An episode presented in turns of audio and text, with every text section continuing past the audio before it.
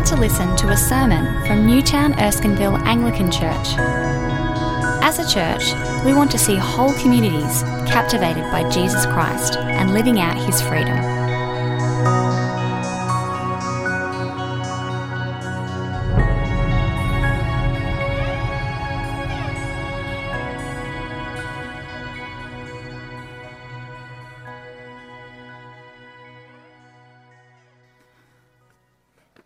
Paul and Timothy, servants of Christ Jesus, to all God's holy people in Christ Jesus at Philippi, together with the overseers and deacons.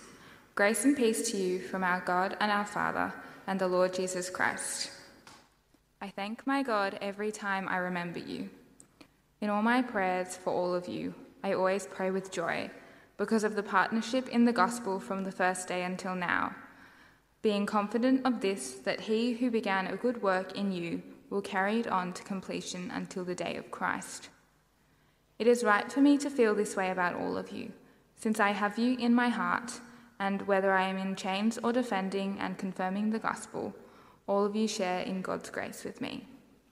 God can testify how I long for all of you with the affection of Christ Jesus.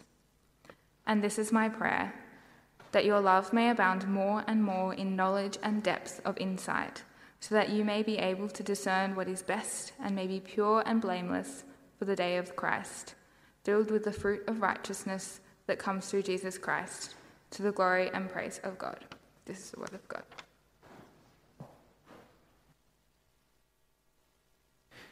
Hi folks, I need a lectern, so whoever is singing songs from this, good luck afterwards.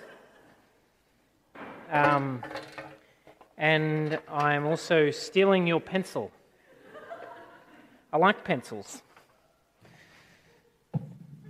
Uh, we're beginning a new ser- sermon series. I might just pray again as we come to God's Word and as we think about that wonderful passage from Philippians. Would you join me? Lord, thank you that Paul wrote this beautiful and interesting and challenging letter to the church at Philippi. Would you speak to us by the power of your Holy Spirit now and over the coming weeks, that we may grow in the knowledge of Christ, in whose name we pray. Amen. Uh, not all of you have met me, so I'll just introduce myself. My name's Andrew Errington. I'm the senior minister here. Uh, and it's really good to be with you, and if you are new or visiting, let me just say welcome, uh, adding it to Kez's welcome. Uh, as she said, we're beginning a new series looking at Paul's letter to the Philippians, and I want to begin by today, tonight, by asking you to think about your hopes for yourself. What are you hoping for, for yourself in the future? I don't mean so much your hopes for your work or your relationships. Uh, what I want you to think about is your hopes for yourself as a person. To put the question differently, how would you like to grow or to mature as a person? What would it look like for you to grow and mature? Now, maybe you don't tend to bring questions like that out into the open, or have never really thought to ask them. It can be dangerous, actually, to ask questions like this. Sometimes being explicit about question like, questions like this can make us face some quite challenging things about ourselves or about our friends, perhaps, or our church community. But we should ask questions like this sometimes, I think, because we often do have hopes churning away underneath the surface of our lives. Or at least we have assumptions about what the future will hold, or, or what it might hold. We sometimes have longings for certain kinds of change, things about ourselves we would really love to shift. Or perhaps we have assumptions that things will still be the same in the future, or doubts that things will ever change. Unspoken hopes, aspirations, and assumptions are often there beneath the surface of our lives, and even if we never bring them up and have a look at them, they can still pull us along like an undertow, or surface unexpectedly and surprise us. So let's begin by thinking about our hopes, what it looks like to grow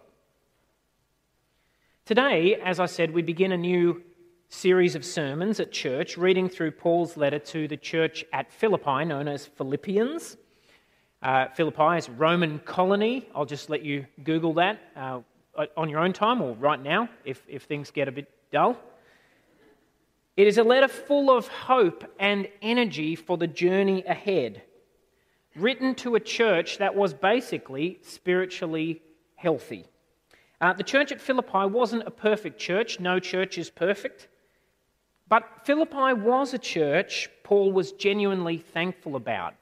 I thank my God every time I remember you, Paul writes in verse three. The passage is printed, by the way, on the other side of the sermon outline if you want to look at it. I thank my God every time I remember you. In all my prayers for you, I always pray with joy because of your partnership in the gospel from the first day until now. This letter is not primarily a letter of correction, but encouragement. A lot of Paul's letters are letters of correction. It's not hard to find them. Look at Paul's other letters. He's off, he's often frantically trying to get a church back off the wrong track and onto the right track. But Philippians, they're kind of on the right track, he seems to think. And so he's encouraging them to just keep going on it. He begins the letter by expressing deep confidence that a good work is underway. I am confident of this, Paul writes in verse six, that he who began a good work in you will carry it to completion until the day of Christ Jesus. God is doing something good in you. He is going to finish it. And so he's going to say, so, so get with the program. Get on board. And because of this, this letter gives us a wonderful chance to think about what maturity looks like, what growth looks like as people, as Christians, and maturity as a community. This letter will challenge us to press forward in the Christian life. Continue to work out your salvation with fear and trembling, Paul is going to say in chapter two. It is a letter full of energy for growth, full of momentum, which is very striking actually because Paul wrote this letter from prison. We'll see more about this next week, but suffice to say that we might have expected a letter full of depression and impatience and loss of hope. If there's anywhere you're going to lose momentum in your life, it's in prison, surely. But what we find is the opposite. Paul speaks of eager expectations and hopes. He writes of how I press forward, I press on toward the goal to win the prize. That's in chapter three. Very striking thing for somebody in prison to say. But where is all this energy directed? And where should our energies be directed if we're going to go forward? Where does Paul want them to head, and where should we want to head? Well, this is where the first passage of the letter that was read before can really help us. Because what we find here is a prayer. Right up front, the apostle tells the church at Philippi what he is praying for for them. And the thing about prayer is what you pray for tells you what you want. It tells you what you're hoping for. In Paul's prayer here, we get to see his hopes for the church at Philippi. We get to see what he wants for them, and what he wants for them is maturity. It's a wonderfully clear window onto what Paul thought growth and maturity in the Christian life looked like for them. And so it can help us think about our hopes for ourselves and for each other. So can I just invite you to come and have a look at this prayer with me this evening. We find it in verses nine to eleven. But Paul gets to it in a few steps that I just want to survey, glance at quickly so that we can focus on the prayer. In verses one and two, we're told who this letter is from. It's from Paul and Timothy, and who it's to, to the church at Philippi and their leaders. And, and we're told the kind of tone it has. It is a letter of grace and peace from the God of Jesus Christ. I won't say much more about this, but can I just encourage you to, to watch out for how often those words grace and peace pop up in the Bible, and especially in, in Paul's letters. I think Paul thought they were a kind of summary of what the gospel meant. Then in verses three to eight, we have a kind of explanation of the way Paul feels about his readers. He feels deeply thankful to the point of real joy and deeply confident in their future, as I've already mentioned. At the end of this section, in verses seven to eight, he takes a little bit longer to say why he feels this way. He speaks of genuine affection, longing to see them. They're, they're very beautiful words, actually. Read verses seven to eight again uh, sometime. I have you in my heart. I, I, I long to see you with the affection of Christ Jesus. There's no sense in which Paul is just going through the motions here or dragging himself over the line to do a job. This is a letter with real attachment and, and emotional um, authenticity. And what, what gives rise to this, this connection he has is what he calls their partnership in the gospel in verse five. He uses really similar terms actually in verse seven when he talks about sharing in God's grace. Uh, the word underneath sharing and partnership is is a, a very similar word. And this is a key theme in Philippians, this theme of sharing in and partnership. It points to the idea that what creates Christian community and holds it together is not just natural friendship, not just a structure, but a fellowship, a common sharing in something, having something in common. What do we have in common? The gospel, God's grace. This is why we've ser- called this series Together for the Gospel. Oh, the image is, is that, maybe it's been up there the whole time. I didn't notice. The vaguely kind of political overtones of this, are it's, it's using the same colours as in that Obama image. Very subtle. That's deliberate, okay? This is, this is, a, this is a kind of semi-political letter in some ways. More on that to come. Maybe, if we remember to talk about it. We've called it this, though, Together for the Gospel, because of this theme of partnership and sharing in this common project and a common faith. And it's this connection between them that gives rise to Paul's prayer. The genuine love gives rise to his prayer. Okay, so, so that's what we're going to focus on now. So what does he pray? We'll have a look now at verse from verse nine. Can we just go to the blank screen? Otherwise, I will be distracted by the beauty of that image. Such as it is. Verse nine, what does he pray?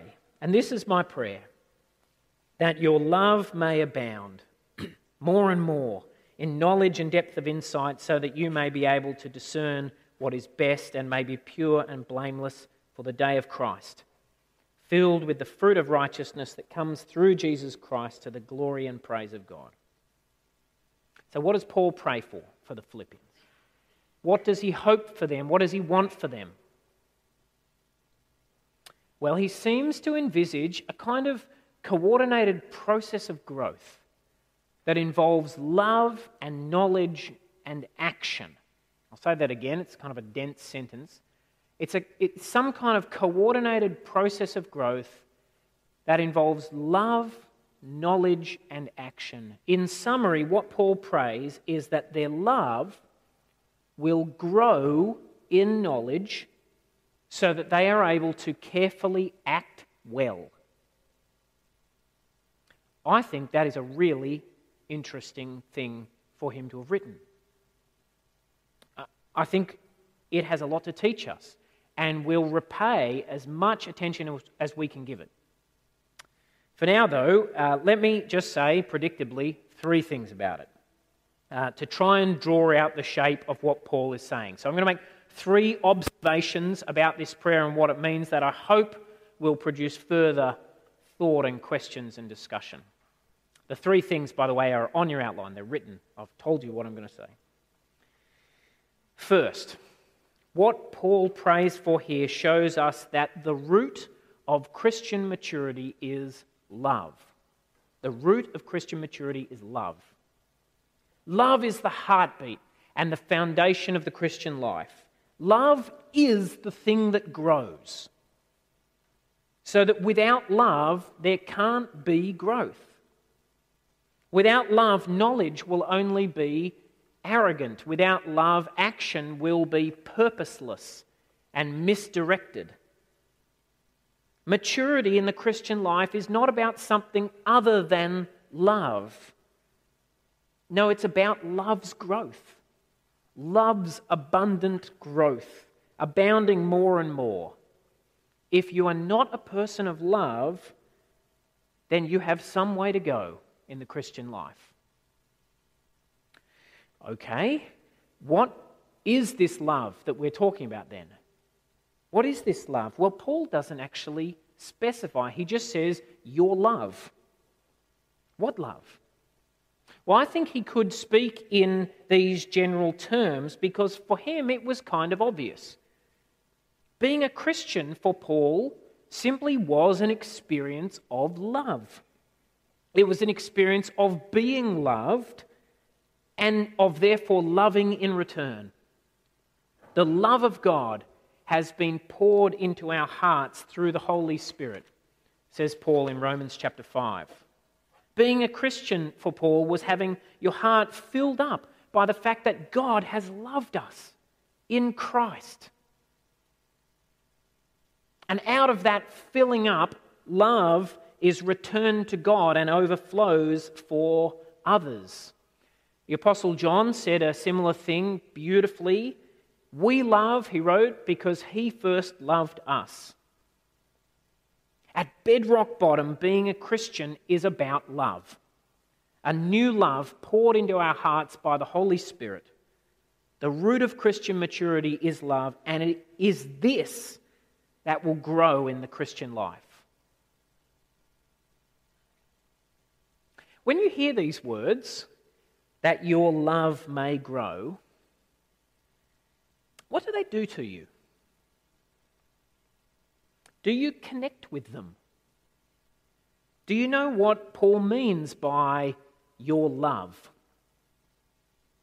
As I've reflected on this this week, for me, they, they do connect, actually, with the foundation of my faith, which is an awareness of being loved by God and a love of Jesus that flows out in response. I don't always feel this in the same way, not at all. Sometimes I feel tired and grumpy and so on. At times I have doubted. Sometimes it has felt like the pilot light has gone out. But I know that this is what got me started in the Christian life. The love of God for me that made me love in return. What about you? What about you? What do you hear when you hear your love? I hope that, like me, you connect. I hope you more than connect. I hope the fire burns bright. But even if it doesn't, even if it's faded, can I say, I bet there is still a flicker of recognition at the mention of God's love for us in Christ. I bet that however cold the winter you're traveling in, the fire is still burning. Perhaps you may need to talk to someone to get some help to fan it back into flame. If you don't recognise this love at all, though, then please don't despair. Not at all. That is actually just a wonderful invita- invitation for you to come and learn about this love. Perhaps to learn again, perhaps to learn about it again as if for the first time. If you have no idea what I'm talking about, if you would like to know more but don't understand, then great, come, let's talk. I would love to tell you about this love that the Christian faith is all about. So would the people at Alpha, by the way. That's the first thing I want to observe about Paul's prayer. The root of Christian maturity is love. Love is what the Christian life is all about. Love is the plant that grows. In the second place, though, what Paul prays for here shows that love needs knowledge to grow. Love needs knowledge to grow. Love, it turns out, is not all you need. It does not grow of its own accord. A plant needs sunlight and water and nourishment to grow. The same is true of love. It needs to be fed. And how is it fed? In knowledge and depth of insight, says Paul. Love grows through knowledge. That is a thought we need to slow down over. As if I wasn't going slow enough, I've only dealt with two words so far. So Paul is saying here, I think, that love needs truth in order to flourish. That is not the way everyone today would naturally think. Often today we disconnect love and truth. Many people have lost confidence in the idea of truth. We throw up our hands like Pontius Pilate at the trial of Jesus and say, "What is truth?" Claims to truth seem so unstable, so contested, so iffy. Love, on the other hand, we love.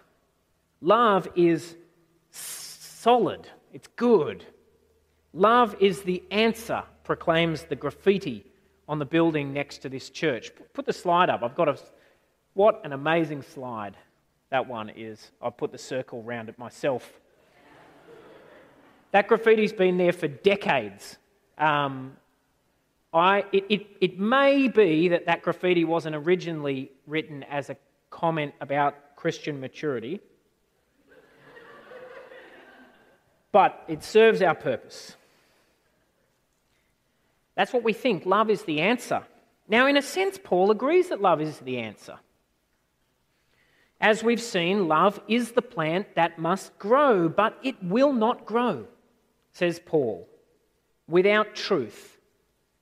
It will not grow without being informed by knowledge. Knowledge is the water, the sun, the soil that will make love flourish. Without knowledge, without the truth, our love will remain stunted.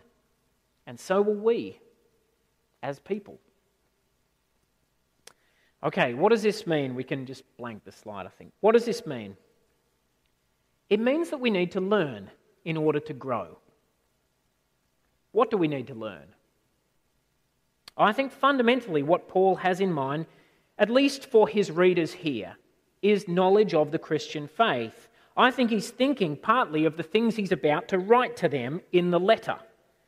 He wants them to understand who Jesus is and what he means more and more fully and deeply. And that's why he's going to write this letter, and that's why you should come to the rest of the sermon series.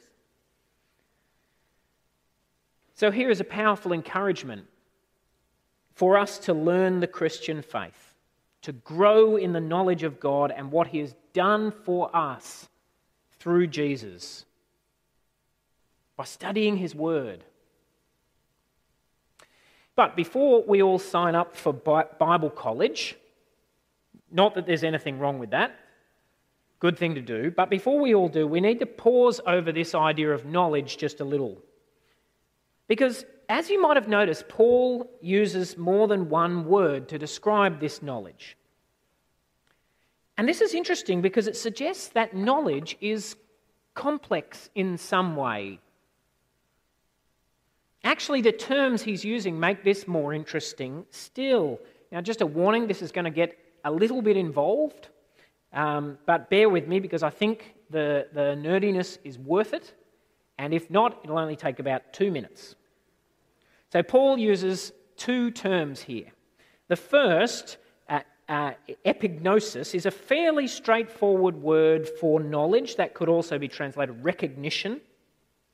The second phrase, depth of insight, though, is interesting. It translates a, a, a Greek phrase that's more literally all perception. The word used there for, um, in the phrase, aesthesis, is a word that normally is about perception. It, it's kind of a, it's quite a kind of practical word in some ways.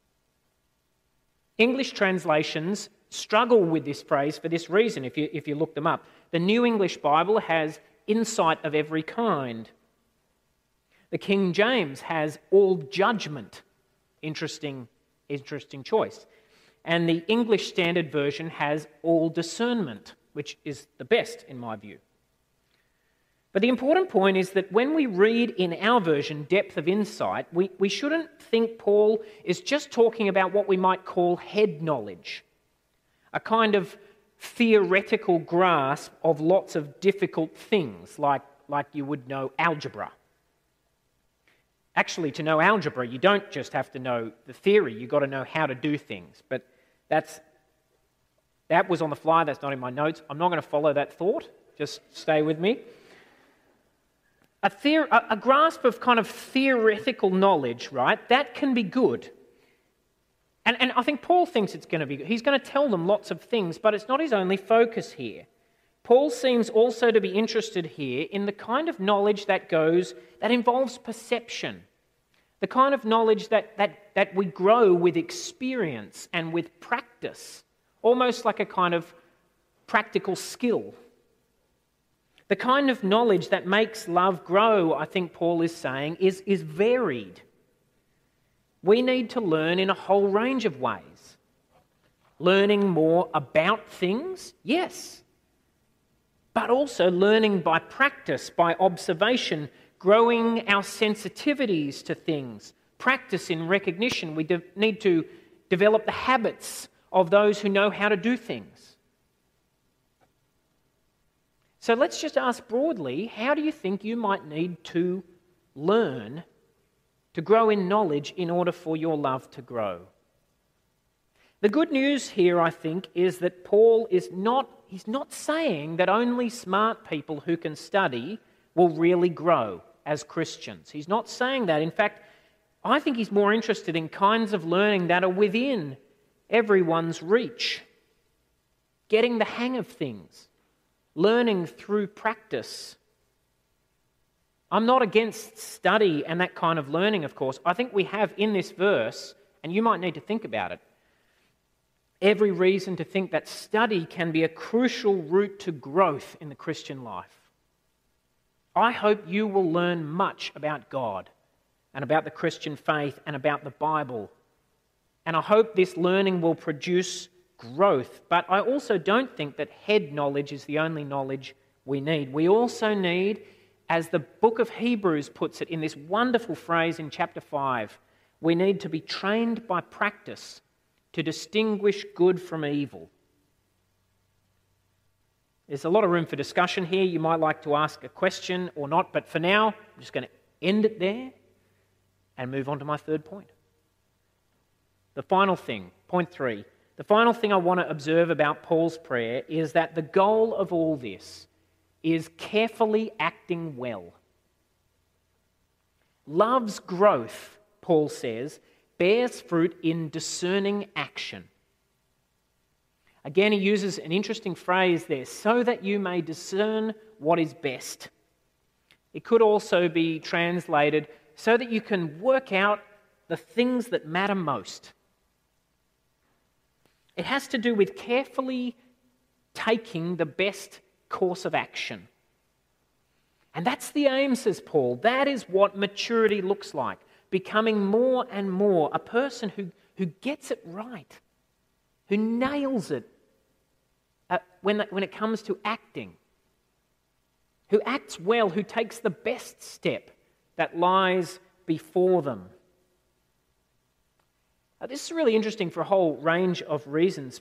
Let me just pick up two really quickly. First, again, this is different, isn't it, from the way we sometimes think about love.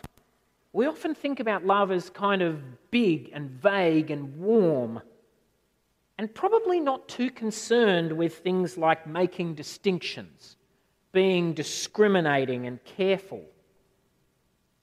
But the Bible says no, actually. Love bears fruit in careful action. That doesn't mean over-scrupulousness or being too cautious, always kind of having to go through a whole lot of moralizing reflection before you do anything. That can actually be a failure to act well. That's not, that's not being able to know what matters most. What it means is that love learns to care about the right path. Love learns to care about the right path. Love has an interest in ethics, that is to say. And I just, perhaps that's not how you're used to thinking about love. The second thing I want to say is, is probably more important. It is that Christian maturity is not all about knowledge. Christian maturity is not all about knowledge. Knowledge is not maturity. No, knowledge in the Christian life is for something. It's for love's action. God's desire for us is not just that we know things, but that we act well.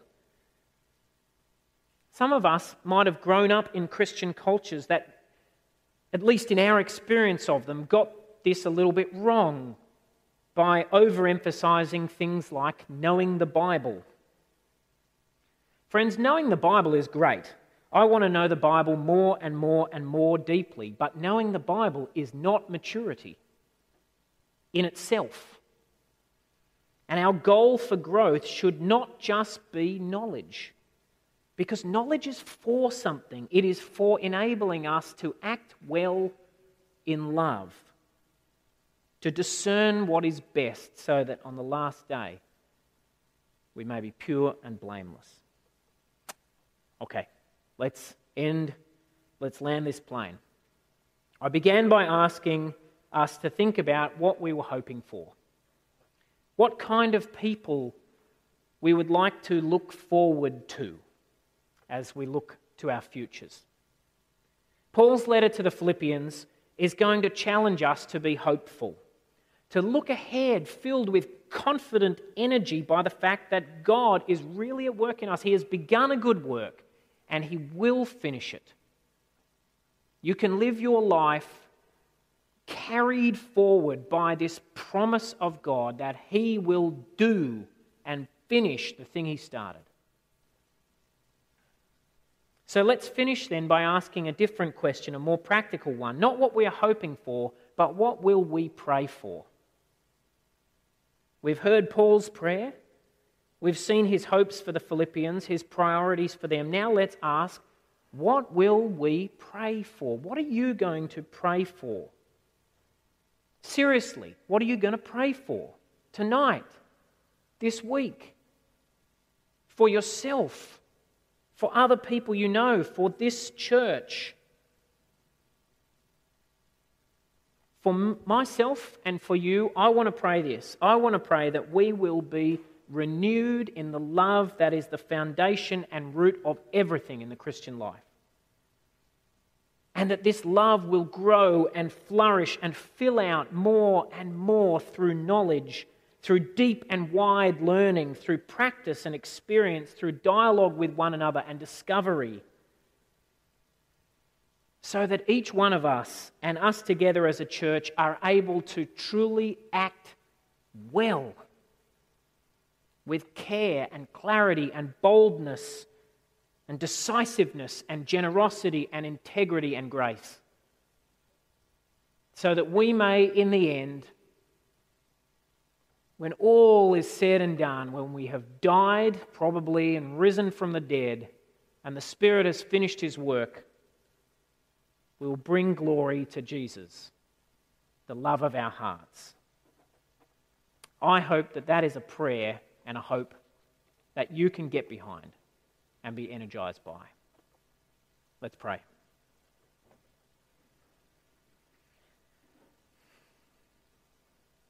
Almighty God, we praise You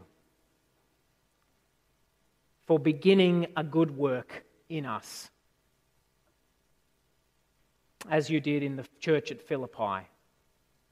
And we praise You and thank You for Your promise that You will not abandon this work, You will not leave it half-finished, You will not give up on it as a lost cause, even though sometimes when we look at ourselves, it feels like this work isn't going that great. We thank You for Your promise that You will finish what You have started. And we pray that that promise will give us confidence to press forward in the Christian life, and to pray. And so we do pray that our love will grow more and more in knowledge and depth of insight, that we may discern what is best and be pure and blameless on the day of judgment. We pray this for Jesus' sake. Amen.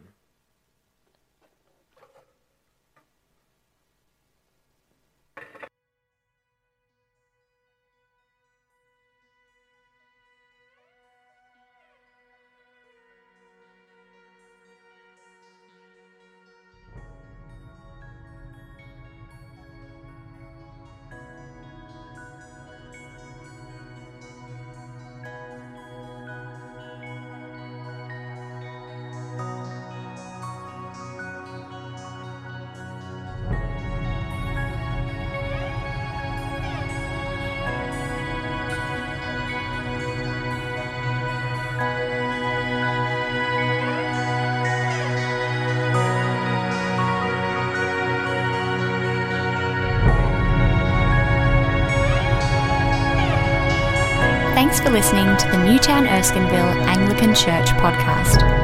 For more audio content and information about our church, please visit N E A C dot com dot A U.